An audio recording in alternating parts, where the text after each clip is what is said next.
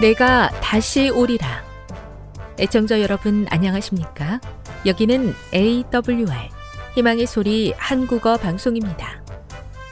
본 방송은 천국 복음을 온 세상에 전파하기 위해 제7일 안식일 예수 재림교회가 설립한 세계 방송망입니다. AWR 희망의 소리는 유럽, 라틴 아메리카, 아프리카, 러시아, 아시아의 방송망을 통해 전 세계에 복음을 전파하고 있습니다. AWR 아시아 희망의 소리 방송국은 한국어 방송을 매일 5시간씩 송출하고 있습니다. 희망의 소리 방송은 인터넷과 스마트폰을 통해서도 언제나 청취하실 수 있습니다. 들으실 수 있는 인터넷 주소는 awr.org입니다.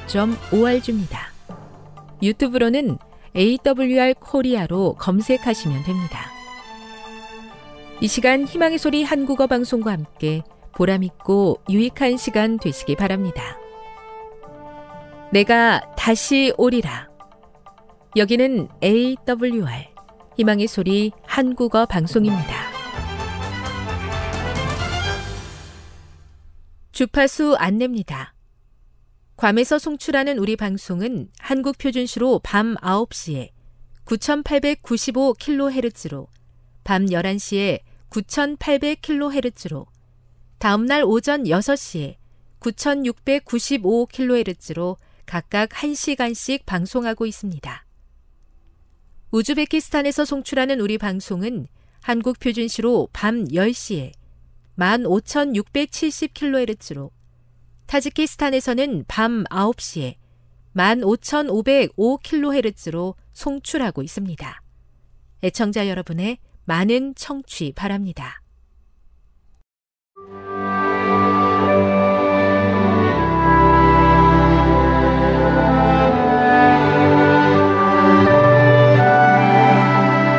읽어주는 교과 셋째 날 9월 13일 화요일. 듣고자 하는 마음. 여호와께서 임하여 서서 전과 같이 사무엘아 사무엘아 부르시는지라. 사무엘이 이르되 말씀하옵소서 주의 종이 듣겠나이다 하니 사무엘상 3장 10절 성령님의 작고 세미한 음성을 듣고도 무시해 버렸던 적이 있는가? 결과적으로 모든 것이 잘못된 후에야 왜 내가 듣지 않았던가 하고 후회했던 적이 있는가?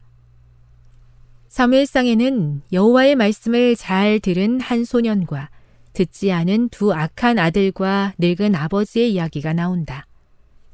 하나님의 강력한 경고가 있었음에도 악한 길로부터 돌이켜야 했던 자들은 그렇게 하지 않았다. 사무엘상 2장 12절에서 3장 18절에 기록된 그들의 이야기를 읽어보라. 하나님의 말씀을 듣는 자와 듣지 못하는 자들 사이에 어떤 차이점이 있었는가? 엘리의 아들들의 마음은 하나님께 속하지 않은 것들로 가득 차 있었다. 엘리가 하나님의 원하시는 바를 깨달은 후에 그 아들들에게 말을 하기는 했지만 말을 하는 것 이상의 다른 조치를 취하지는 않았던 것 같다. 그리고 그 아들들은 자신들의 삶의 세밀한 부분까지 하나님의 뜻에 굴복시킬 준비가 되어 있지 않았다. 어린 사무엘의 모습과 얼마나 큰 대조를 이루는가. 설교자 찰스 스탠리는 하나님의 음성을 열린 마음으로 받아들이는 것이 얼마나 중요한지에 대해 이렇게 말했다. 성령께서는 그저 정보를 전달하기 위한 목적만으로 말씀하시는 것이 아니다. 그분은 반응을 기대하며 말씀하신다. 그리고 그분은 우리의 주의를 빼앗아가는 큰 방해물들이 우리의 생각 속에 있을 때는 그와 반대되는 바른 것을 제시하는 것이 오히려 시간 낭비임을 아신다. 이러한 경우에 그분께서는 자주 침묵하신다. 그분께서는 우리가 충분히 중립적이 되어 그분의 음성을 들을 뿐만 아니라 마침내 순종할 수 있게 되기를 기다리신다. 교훈입니다. 성령님께서는 세미한 음성으로 우리에게 말씀하신다. 그러므로 우리에게는 사무엘처럼 열린 마음으로 하나님의 음성을 들으려고 하는 자세가 필요하다. 묵상. 찰스 스탠리가 이야기한 충분히 중립적이 된다는 말은 어떤 의미일까요? 그대와 하나님 사이의 관계를 생각해 볼 때 그대로 하여금 충분히 중립적이 되어 그분의 음성을 들을 뿐만 아니라 마침내 순종하게 하는 것을 가로막는 것은 무엇입니까? 우리의 마음이 하나님의 뜻과 반대되는 수많은 욕구들로 가득 차 있을 때 하나님의 음성을 듣는 것은 매우 어렵습니다. 하나님의 음성을 듣는 일은 우리의 마음을 비우고 하나님께서 역사하실 수 있는 공간을 마련해 드리는 데서부터 시작됨을 기억해야 합니다. 비록 힘든 일이지만 간절히 구하며 성령님의 역사하심에 우리의 삶을 맡긴다면 하나님께서 이루어 주실 것입니다. 적용. 하나님의 음성을 듣고 그분의 인도하심에 순종하기로 결심하기 위해 그대가 실천해야 할 것들에는 어떤 것들이 있습니까? 영감의 교훈입니다. 사무엘에게 말씀하신 하나님. 죄악이 난무하는 중에도 아이 사무엘은 하나님께 충실하였으므로 그가 지극히 높으신 하나님의 선지자로서 엘리의 집에 정죄의 기별을 전달할 사명을 받았다. 여호와께서는 백발 노인인 당신의 택하신 종을 버리시고 한 아이로 더불어 교통하셨다. 이 일 자체가 엘리와 그 집에는 혹독한 것이었으나 당연한 견책이었다. 부주와 선지자 581 저에게 말씀하시는 하나님의 음성에 민감하게 반응하고 싶습니다. 저의 마음을 어지럽히는 수많은 세상적 관심과 우선순위들을 하나님의 도우심으로 내려놓기 원합니다. 지금 이 순간 저의 마음에 성령으로 역사하여 주시옵소서.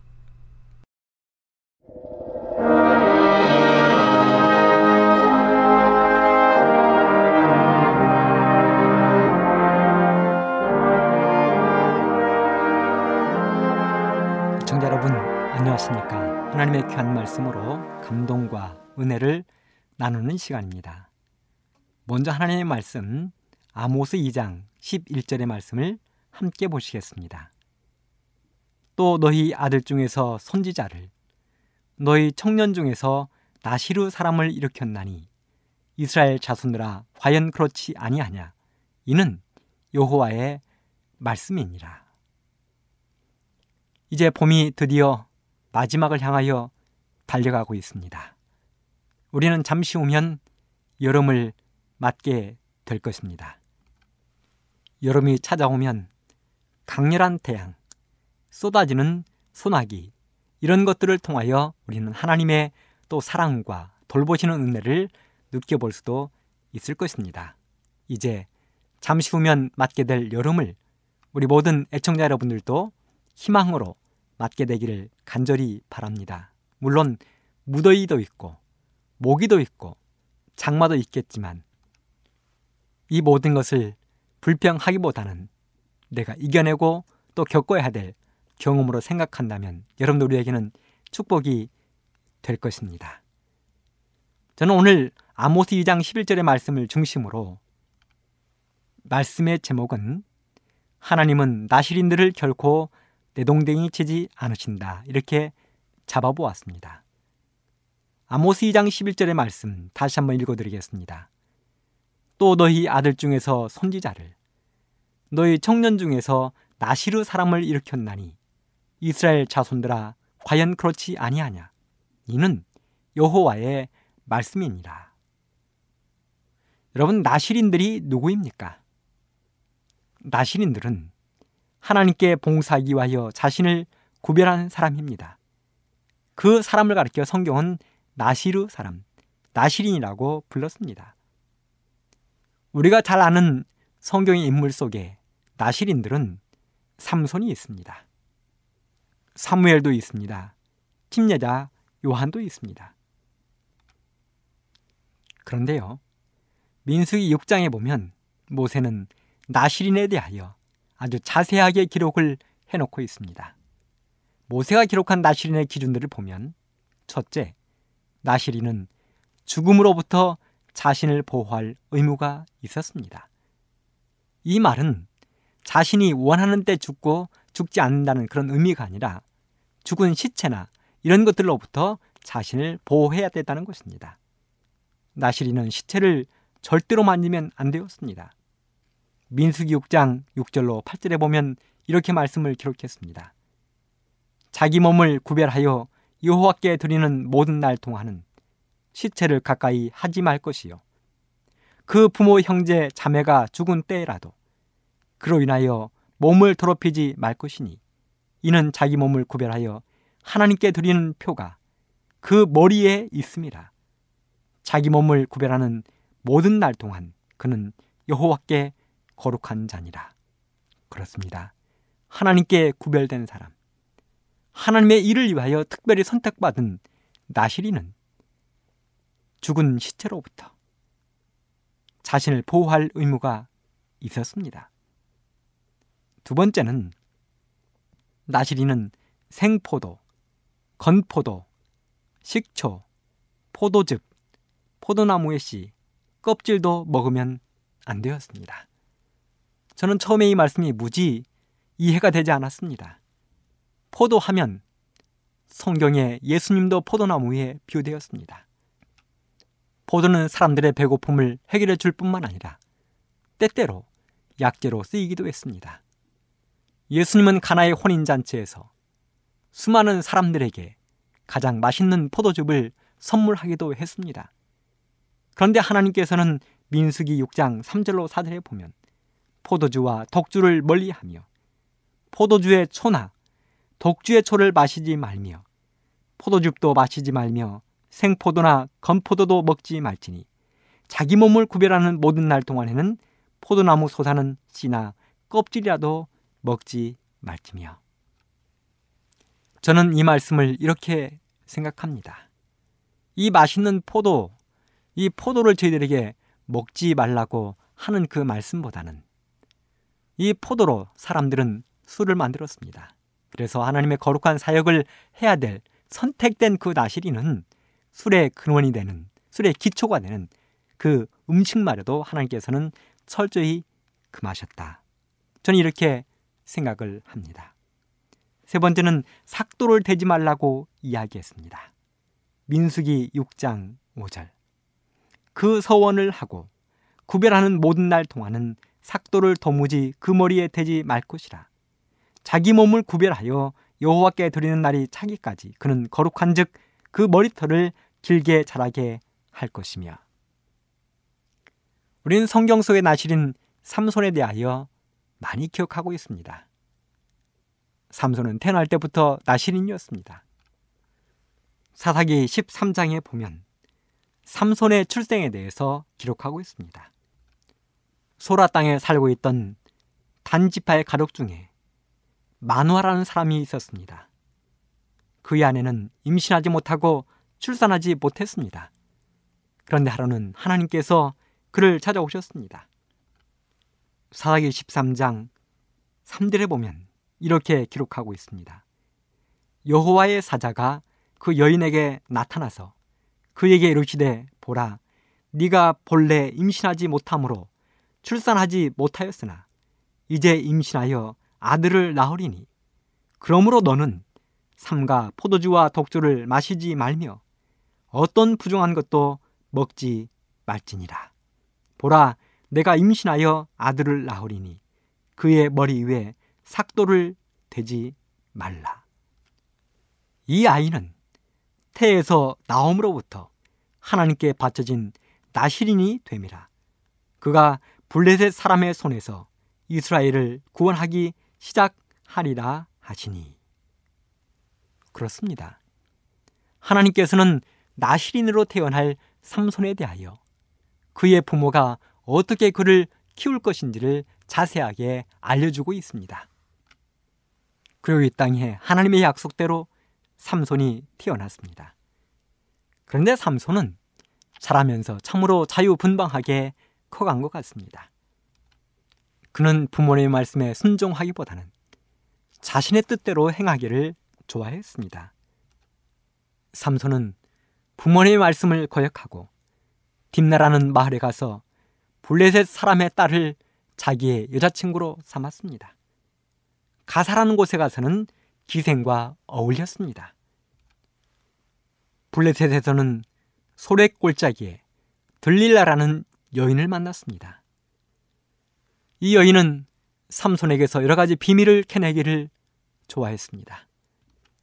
삼손은 여러 번 계속되는 들릴라의 유혹을 뿌리쳤지만 끝내는 자신의 힘이 어디에서 나오는지 알려주고 말았습니다. 그것은 바로 머리카락이라는 것입니다. 민수기 6장 5절에 보면 그 서원을 하고 구별하는 모든 날 동안은 삭도를 도무지 그 머리에 대지 말 것이라. 자기 몸을 구별하여 여호와께 드리는 날이 차기까지 그는 거룩한즉 그 머리털을 길게 자라게 할 것이며 이 이야기는 아버지 마누아가 삼손에게 귀에 못이 박히도록 했을 것입니다. 어머니가 이야기를 했을 것입니다. 절대로 생포도, 건포도, 식초, 포도즙, 포도나무의 씨, 껍질도 먹지 말 것이며 머리에는 삭도를 대지 말도록 이야기를 했을 것입니다. 하지만 삼손은 여인의 유혹에 빠져서 자기 힘의 근원이 어디에서 나오는지를 알려주고 말았습니다. 그래서 우리가 잘 아는 것처럼 삼손은 잡혀서 두 눈이 빼임을 당하고 결국은 블레셋 사람들의 잔치 자리에서 그들과 함께 죽고 말았습니다. 머리에 삭도를 대지 말도록 나시린에게 부탁했습니다. 네 번째는 한 번 하나님께 서원하면 본인에게 손해가 될지라도 약속을 지키라는 것입니다. 시편 15편 1절로 4절 여호와여 주의 장막에 유할 자 누구오며 주의 성산에 거할 자 누구 오니까 정직하게 행하며 공의를 일삼으며 그 마음에 진실을 말하며 그 여로 참솟지 아니하고 그 벗에게 행악지 아니하며 그 이웃을 회방치 아니하며 그 눈은 망령된 자를 멸시하며 여호와를 두려하는 자를 존대하며 그 마음에 서원한 것은 해로울지라도 변치 아니하며 특별히 말씀하셨습니다. 그 마음에 서원한 것은 해로울지라도 변치 말하는 것입니다. 저희들도 이렇게 결심을 합니다. 약속을 합니다. 저희가 처음 예수님을 만날 때 전도의 장소에서 결심도 했습니다. 침례를 받을 때도 결심합니다. 새해가 되면 결심을 하고 매 주일의 첫날 결심을 하고 한 주에 결심을 하고 하루는 아침에 결심을 합니다. 하나님께 결심을 합니다. 기도하면서 결심하고 다른 사람 앞에서 이렇게 살 것이라고 결심하고 이렇게 결심하면 때로 우리는 손해가 될지라도 약속을 지켜야 한다는 것입니다. 특별히 나시인들은 그렇게 해야 되었습니다. 다섯 번째는 자신의 것을 주장하지 아니했습니다. 여섯 번째는 여자로 더불어 더럽힘을 받지 아니했습니다. 나시인들이 이렇게 구별된 거룩한 삶을 살았습니다. 오직 하나님을 위하여 자신들을 몸바쳐 일했습니다. 여러분들은 모슬렘 교인들의 예배드리는 모습을 본 적이 있습니까? 정말 신실한 모슬렘 교도들은 비행기를 탈 때도 비행기가 높이 떠서 고도를 제대로 잡으면 그들의 가지고 다니는 자리를 펴고 자기가 믿는 신에게 경배를 드린다고 합니다. 또 공항에 비행기가 내리면 땅바닥에 엎드려서 자리를 펴고 엎드려 자기들이 믿는 신에게 경배를 한다고 합니다. 여러분들은 불교인들의 불공 드리는 모습을 보셨습니까? 우리 설악산에 가면 신흥사라는 유명한 절이 있습니다. 저는 그곳에 갈 때마다 큰 불상 앞에서 열심히 절하는 그 사람들의 모습을 눈여겨 볼 때가 많이 있었습니다. 추운 겨울에 온몸이 땀에 젖도록 그들은 손을 들고 100배, 1000배, 2000배, 때로 많을 때는 3000배를 드리는 것입니다. 그렇다면 하나님께서는 마지막 시대에 자신의 사역을 이룰 이 땅의 나시린으로 누구를 삼으셨을까요?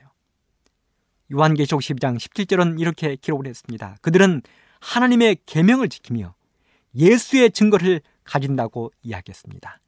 하나님의 남은 자들은 하나님의 계명을 지키며 예수의 증거를 갖는 것입니다. 하나님의 계명을 지키며 예수의 증거를 가진 사람들. 그 사람들이 마지막 시대의 나시린들입니다. 그런데 성경을 읽다 보면 하나님이 단 한 번이라도 나시린을 내동댕이 쳤다는 구절을 여러분 본 적이 있습니까? 나시린이었던 그 삼손이 온갖 못난 짓을 다 해도 하나님은 끝까지 그의 곁을 지키셨습니다. 그가 여인의 품에 안겨 있을 때, 수많은 죄를 지을 때도 하나님은 눈물로 그를 지켜보셨습니다. 그리고 끝내는 삼손이 회개했을 때, 회개했을 때 그에게 힘을 주셨습니다. 여러분 성경에 보면 요한계시록 3장에 마지막 남은 교회, 일곱 번째 교회 라오디가 교회가 기록되어 있습니다. 이 교회는 뜨뜻 미지근합니다. 뜨뜻 미지근해서 하나님께서 토하여 내칠 만큼 마음에 들지 않는 교회입니다. 그러나 결국 하나님은 이 마지막 시대, 마지막 사역은 뜨뜻 미지근해 보이고 토하여 내칠 만큼 비유가 상해도 그 교회를 통하여 마지막 사업을 끝내실 것입니다. 그런데 우리는 하나님과의 약속을 얼마나 자주 해약하고 어겼습니까? 우리는 하나님 앞에 얼마나 큰 신용 불량자들입니까? 신용을 회복하게 되기를 간절히 바랍니다.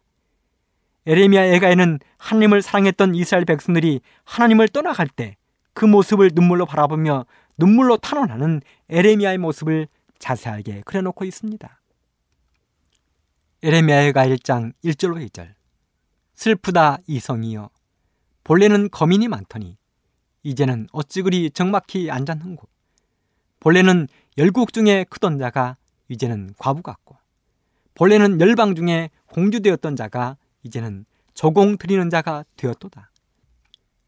밤새도록 애곡하니 눈물이 뺨에 흐름이여 사랑하던 자 중에 위로하는 자가 없고 친구도 다 배반하여 원수가 되었도다. 애가 1장 6절 천어 시온의 모든 영광이 떠나가며 저의 목백은 꼴을 찾지 못한 사슴이 쫓는 자 앞에서 힘없이 달림 같도다. 애가 2장 11절 내 눈이 눈물에 상하며 내 창자가 끓으며 내 간이 땅에 쏟아졌으니 이는 천어 내 백성이 패망하여 어린 자녀와 젖 먹는 아이들이 성읍 길거리에 혼미함이로다. 사랑하는 애청자 여러분, 에레미야의 이 탄원은 곧 우리 하나님의 탄원입니다. 에레미야가 1장 16절에 이렇게 기록했습니다. 내 눈에 눈물이 물같이 흐름이여. 2장 18절에는 밤낮으로 눈물을 강처럼 흘렸다고 이야기했습니다. 2장 19절에는 주의 얼굴 앞에 물 쏟듯 할지어다. 3장 48절 내 눈에 눈물이 시냇물 흐르듯이 흐른다고 이야기했습니다.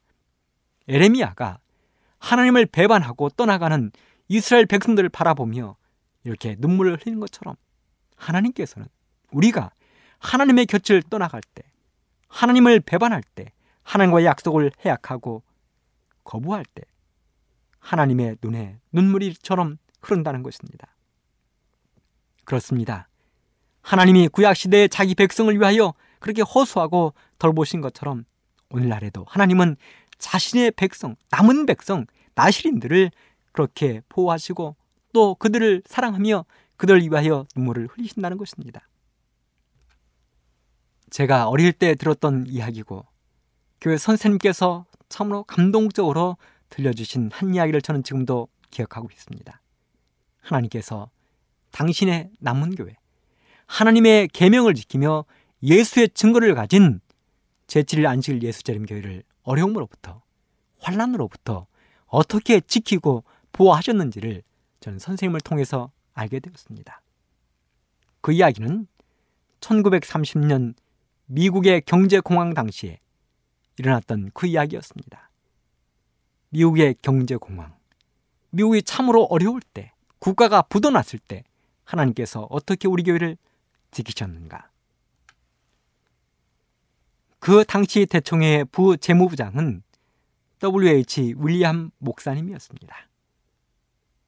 그는 해외에 파견되어 있는 선교사의 월급을 담당하던 세계 사업의 재정 담당자였습니다. 그런데 하루는 그에게 이상한 음성이 들려왔습니다. 그 음성은 바로 너는 지금부터 100달러짜리가 들어오면 10장씩 묶어서 1000달러를 만들어 은행에 넣지 말고 금고에 넣어두어라. 그래도 그는 급히 비서를 불러 그렇게 하라고 지시했습니다. 하지만 비서는 이상했습니다. 이것은 반칙입니다. 그렇게 해서는 절대 안 되는 것입니다. 지금까지는 그런 일이 단 한 번도 없었습니다. 돈이 오면 은행에 저축하는 것입니다. 사무실에 두지 않는 것입니다. 왜냐하면 재정 사고가 일어날 수도 있기 때문에 그렇습니다. 그런데요, 그런 것을 모를 일이 없는 목사님께서 그렇게 하라고 진지하게 비서에게 지시를 하는 것입니다. 그리고 윌리엄 목사님은 해외에 파견된 모든 선교사들에게 전문을 보냈습니다. 모든 해외 선교사들은 선교 보고서를 10일씩 앞당겨 보내주십시오. 그리고 1930년 3월 2일, 그날은 목요일이었습니다. 윌리엄 목사님이 사무실에 혼자 남아 심각하게 사업을 고민하고 있는데 그에게 전에 들렸던 한 음성이 또 들렸습니다. 음성은 이렇게 말했습니다. 너는 지금 서둘러 뉴욕으로 가라. 그래서 윌리엄 목사님은 급히 기차를 타고 워싱턴에서 뉴욕으로 갔습니다. 이유는 알 수가 없었습니다. 그가 뉴욕에 도착했을 때 다시 한 음성이 들려왔습니다. 너는 지체하지 말고 은행마다 다니며 세계 모든 지회에 빨리 돈을 송금하라. 원래는 1개월분의 월급을 보내게 되어 있었습니다. 모든 선교사들에게 1개월분의 월급을 보내는 것입니다. 그런데 그날은 자신도 모르게 한 번에 3개월분의 돈을 보냈다는 것입니다. 그렇게 모든 지회에 돈을 보내고 나니 드디어 금요일 해가 지기 시작했습니다. 목사님은 자신도 왜 그랬는지 정신이 없었습니다. 그리고 1930년 3월 4일 토요일 아침. 그날은 미국의 프랭클린 루즈벨트 대통령의 취임식이 있는 날이었습니다. 그날 아침 신문의 호해가 발행되었습니다. 아주 긴급한 특종이 있을 때 발행하는 호해가 발행되었는데요. 길거리 여기저기에서 하는 소리가 들려왔습니다. 호해요, 호해. 미국 내 모든 은행을 오늘부로 폐쇄합니다. 그렇습니다. 호해의 내용은 미국 내의 모든 은행을 오늘부로 폐쇄한다는 이야기였습니다. 미국의 경제 공황으로 인하여 미국의 모든 은행이 그날부터 폐쇄되었습니다. 그런데요, 하나님께서는 자신의 남은 교회, 비록 적고 힘이 없어 보이지만 하나님의 계명을 지키며 예수의 증거를 가진 사람들 그 교회 제7일 안식일 예수제임교를 지키셨습니다. 윌리엄 목사님은 그 신물을 손에 들고 하나님 앞에 감사의 무릎을 꿇었습니다. 안식일 해가 지면서 수천 개의 미국 내 모든 은행들이 업무를 중단했습니다. 자그마치 3개월 동안 은행이 문을 열지 않았습니다. 그러자 모든 대청의 직원들이 걱정하기 시작했습니다. 바로 그때 윌리엄 목사님이 이야기를 했습니다. 하나님께서 지난 며칠 동안 자신을 통하여 어떤 일을 이루셨는지, 어떻게 일을 시키셨는지, 어떻게 이 교회를 지키셨는지를 윌리엄 목사님은 직원들에게 이야기했습니다. 그렇다면 해외 선교사들은 그렇다 할지라도 대청의 직원인 우리들은 어떻게 되는가? 그렇습니다. 100달러짜리 지폐를 10장씩 묶어서 금고에 넣어둔 돈. 그 돈은 정확히 3개월 동안 대청의 모든 직원들의 월급을 지불할 만한 돈이 되었습니다. 그들은 그 자리에서 모두 다 무릎을 꿇고 하나님께 자신들을 지켜줌에 대한 감사의 기도와 찬양을 돌렸습니다. 여러분, 하나님은 자신이 택한 자신의 백성, 나시린들은 결코 내동댕이 치지 않으십니다. 삼손을 내동댕이 치지 않으신 우리 하나님, 라오디게아 교회를 통해서 끝내는 일을 이루실 우리 하나님은 하나님의 남은 백성들, 하나님의 계명을 지키며 예수의 증거를 가진 사람들 신실하게 하나님의 말씀대로 살아가는 사람들은 결코 내동댕이 치지 않으십니다. 신명기 20장 1절로 9절에 보면 하나님이 전쟁터에 나갈 이스라엘 백성들을 선별하시는 방법을 자세하게 기록해 놓았습니다. 신명기 20장 5절 너희 중에 새 집을 건축하고 낙성식을 행치 못한 자가 있느냐? 그런 집으로 돌아갈지니. 신명기 20장 6절 포도원을 만들고 그 과실을 먹지 못한 자가 있느냐? 그런 집으로 돌아갈지니. 신명기 20장 7절 여자와 약혼하고 그를 취하지 못한 자가 있느냐? 그런 집으로 돌아갈지니. 신명기 20장 8절 두려워서 마음에 겁내는 자가 있느냐? 그는 집으로 돌아갈지니. 사랑하는 애청자 여러분, 오늘 이 시간 우리는 이 말씀을 마음속 깊이 생각해 보아야 합니다. 전쟁에 나가기 전에 전쟁터에 어떤 마음으로 나가야 될런지를 하나님께서는 말씀을 통하여 알려주신 것입니다. 새 집을 건축하고 낙성식을 행치 못한 사람이 집 때문에 얼마나 고민이 되겠습니까? 포도원을 만들어서 그 과실을 먹을 때쯤 되었을 때 아직 포도원의 과실을 먹어보지 못한 사람은 얼마나 그 과실에 대한 미련이 있겠습니까? 여자와 약혼하고 결혼하고 아직 신방을 차리지 못한 사람은 얼마나 아내 생각이 가득하겠습니까? 또 마음이 두렵고 떨리는 사람은 전쟁이 얼마나 무섭겠습니까? 하나님께서는 그런 사람들은 돌아가라고 말씀하셨습니다. 오늘 이 시간 우리는 다시 한번 생각해 보아야 합니다. 눈에 보이지 않는 하늘집보다 눈에 보이는 세상의 집들이 아름다워 보이고 눈에 보이지 않는 하늘의 상급보다 세상의 재물들이 좋아 보이고 눈에 보이지 않는 하늘의 만찬보다 지금 눈에 보이는 세상의 쾌락과 음식이 좋다면 하나님은 그들에게 말씀하십니다. 그들은 돌아가라는 것입니다. 사도행전 20장 24절에 보면 사도 바울의 고백이 기록되어 있습니다. 예수를 위하여 나의 생명을 조금 더 귀한 것으로 여기지 아니한다. 로마서 14장 8절. 그러므로 자신은 사나 죽으나 주님의 것이라고 이야기했습니다. 요한계시록 2장 10절에 보면 네가 죽도록 충성하라 그리하면 생명의 멸관을 너에게 주겠다고 하나님은 약속하셨습니다. 우리 하나님은 메마른 사막에도 아름다운 꽃을 피우시는 분이십니다. 우리 하나님은 알프스의 매서운 눈보라 속에서도 에델바이스를 피우시는 하나님이십니다. 우리 하나님은 북극의 추운 바닷속도 생물을 살게 하시고 남극의 맹렬한 눈보라 속에서도 펭귄이 헤엄치게 하시는 하나님이십니다. 그 하나님이 이 땅의 어떠한 시험과 환란 속에서도 우리들 하나님의 계명을 지키며 예수의 증거를 가진 이 시대의 나시린 남은 자손을 지켜주겠다고 약속하셨습니다. 미국에 가면 유명한 대학들이 많이 있습니다. 하버드 대학, 전스 홉킨스 대학, 예일 대학, 여러 대학들이 많은데 미국의 가장 큰 신학 대학원 중의 하나인 예일 대학에 강당을 짓던 때 이야기입니다. 모든 예일 대학 출신들이 함께 모여서 모금을 해가지고 강당을 지었습니다. 강당이 완성되면서 그들은 이 강당 이름을 무엇으로 할 것인가를 의논했습니다. 그들은 강당 이름을 지을 때 한 가지를 분명하게 이야기했습니다. 이름은 사회와 인류를 위해 헌신하고 봉사한 사람의 이름을 따서 지차. 예일대학은 유명한 대학이어서 유명 인사가 많았습니다. 미국의 부통령도 나오고 국회의원, 판사, 검사, 변호사, 의사, 총장.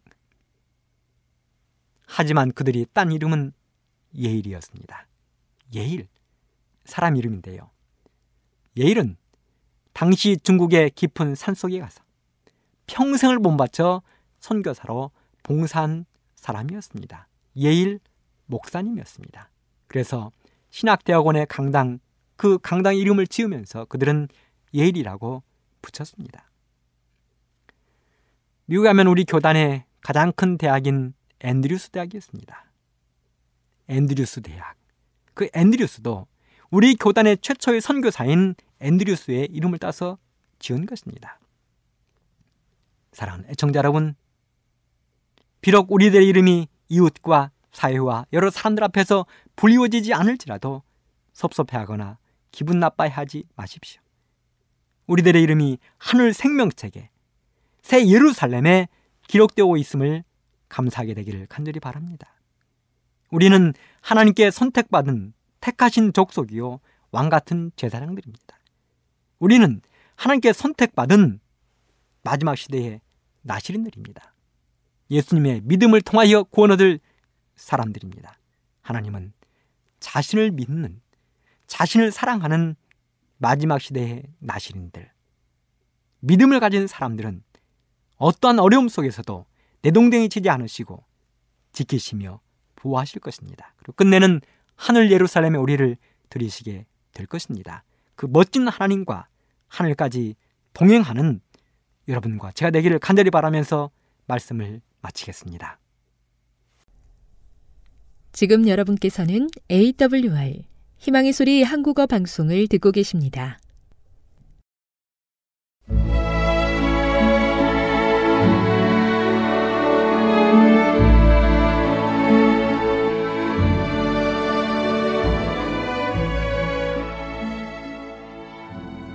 애청자 여러분 안녕하십니까? 명상의 오솔길의 유병숙입니다. 이 시간은 교회를 사랑하시고 돌보시는 하나님의 놀라운 능력의 말씀이 담긴 엘렌지 화이처 교회 증언 1권을 함께 명상해 보겠습니다.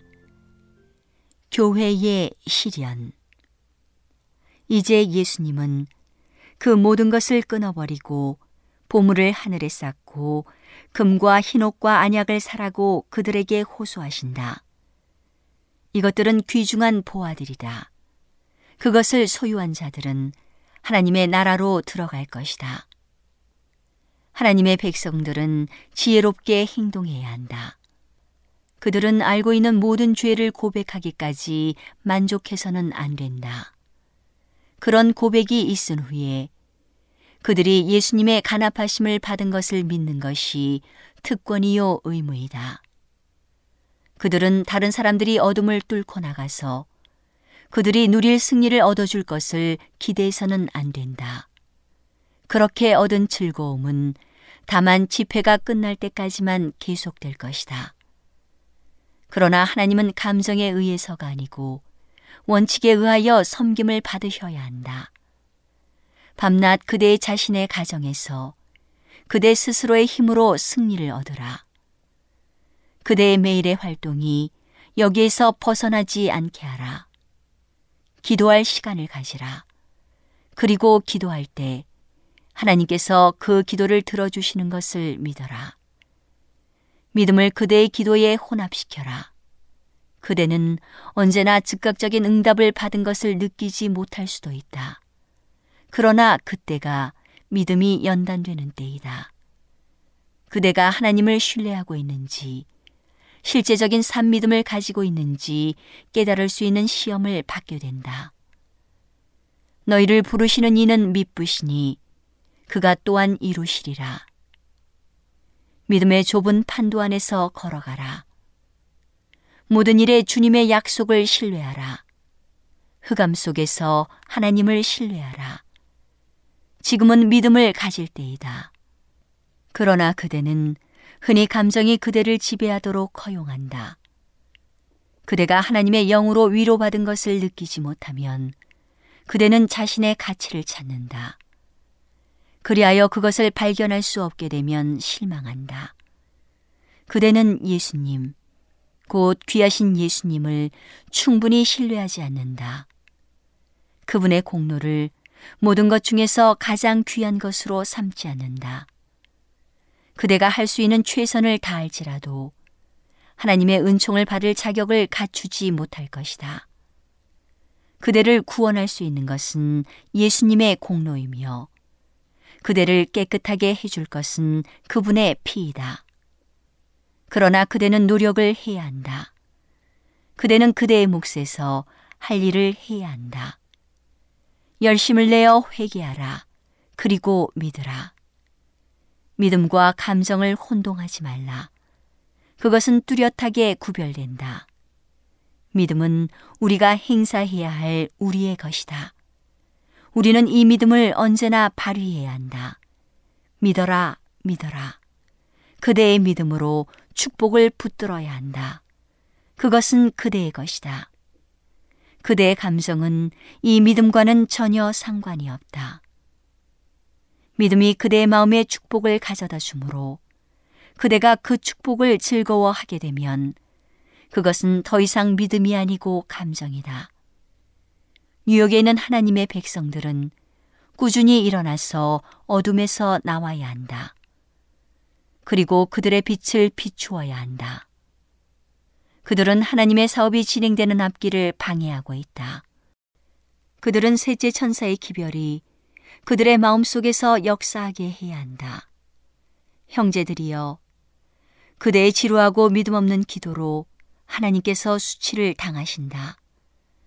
자신의 무가치함에서 눈을 돌려 예수님을 높여라.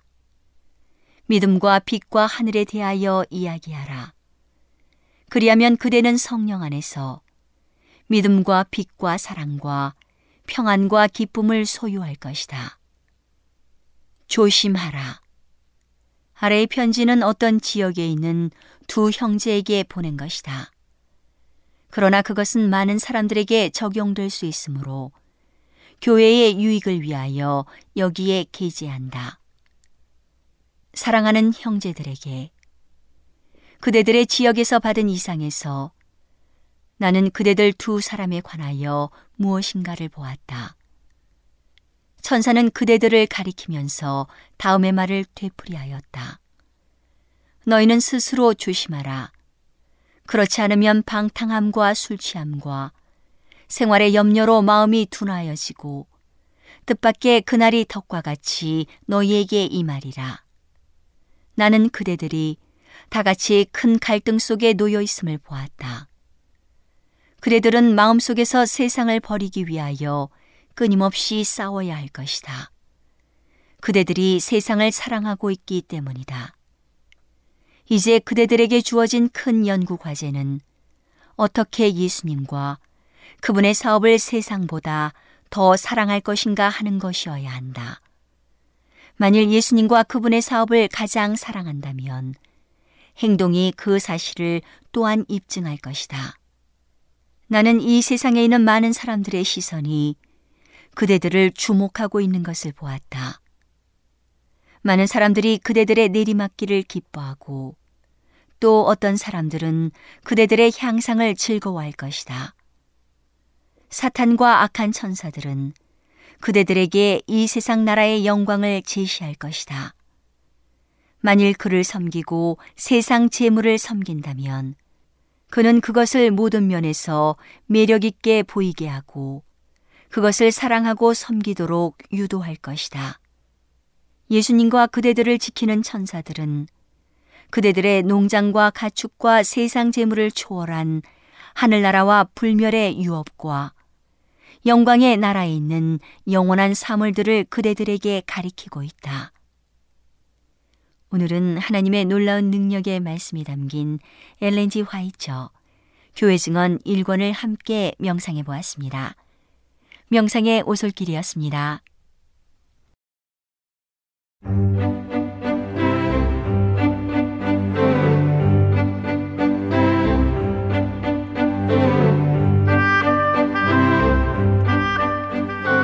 여러분 안녕하세요. 신비한 자연에서 몇 가지 주제를 골라 소개해 드리는 아름다운 세계 시간. 저는 진행을 맡은 송령입니다.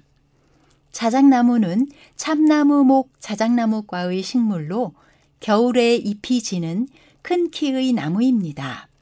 자작나무는 대개 20m쯤 자라며 위도가 높은 곳에서 성장하기 때문에 시베리아나 북유럽, 동아시아 북부, 북아메리카 북부 숲의 대표적인 식물이며 북부 지방의 깊은 숲 양지 쪽에서 볼 수 있습니다. 자작나무 껍질은 흰색으로 가로 방향으로 얇게 벗겨지고 거칠지 않으며 부드럽습니다. 잎은 어긋나게 붙고 세모에 가까운 계란 모양이며 가장자리에 불규칙한 톱니가 있어 뾰족합니다. 암수 한 그루이고 꽃은 4월에서 5월에 피며 암꽃은 위를 향하며 숫꽃은 이삭처럼 아래로 늘어집니다. 긴 원통 모양의 열매 역시 아래쪽으로 들이우면서 매달리고 9월에서 10월에 여뭅니다. 자작나무에서 유일하게 사용하지 않는 부분이 바로 열매입니다. 작은 가지는 자줏빛을 띤 갈색이며 지방질이 분비되어 점처럼 보이는 지점이 있습니다.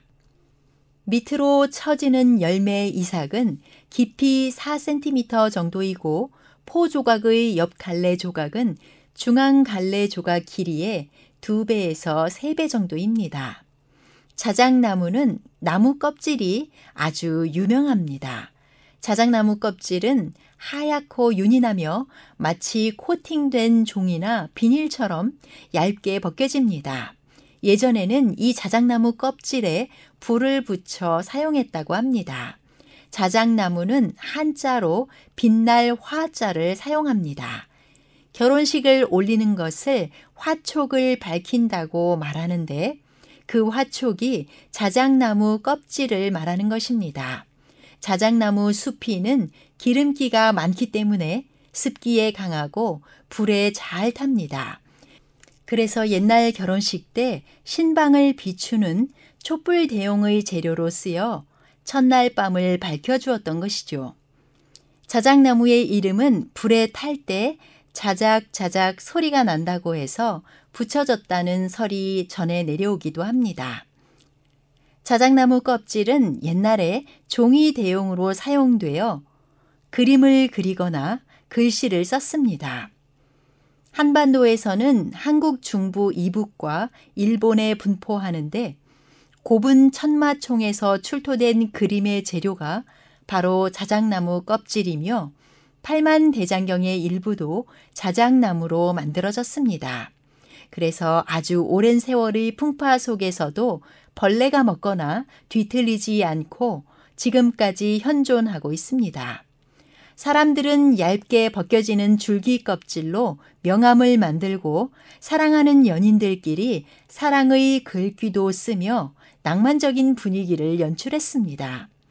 자작나무 목재는 박달나무와 마찬가지로 아주 단단하고 치밀하고 결이 좋아서 가구를 만들고 조각을 하기도 합니다.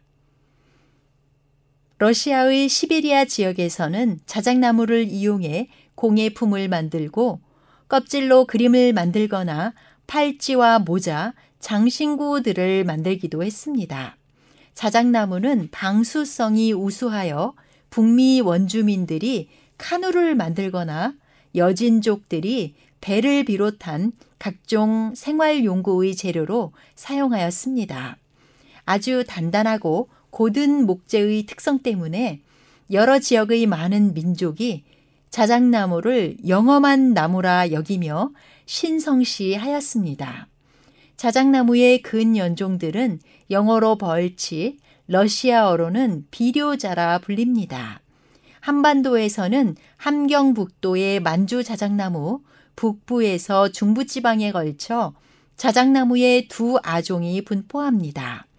박달나무와 개박달나무는 아종이라 하더라도 외관이 상당히 달라서 주로 하얗고 부분적으로 검은 외관의 자작나무와는 달리 박달나무는 어두운 표면의 일반적인 나무의 모습을 취하고 있습니다.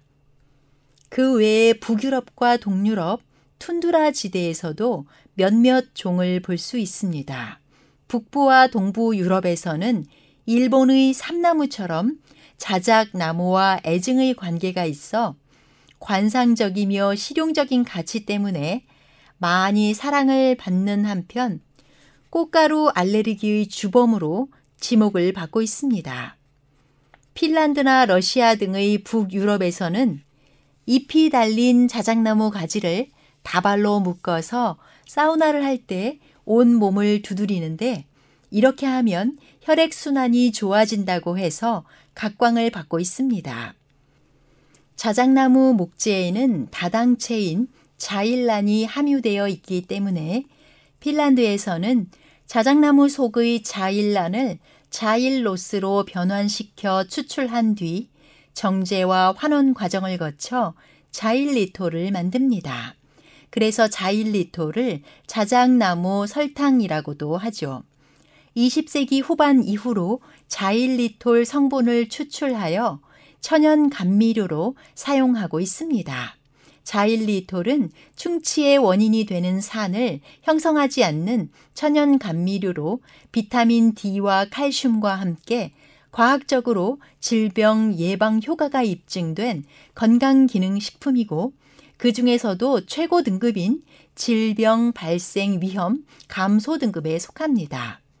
자일리톨은 제2차 세계대전 때 설탕을 구하기 어렵게 되자 대용으로 쓰기 위해 개발했는데 식물에서 추출하여 인공적이지 않습니다.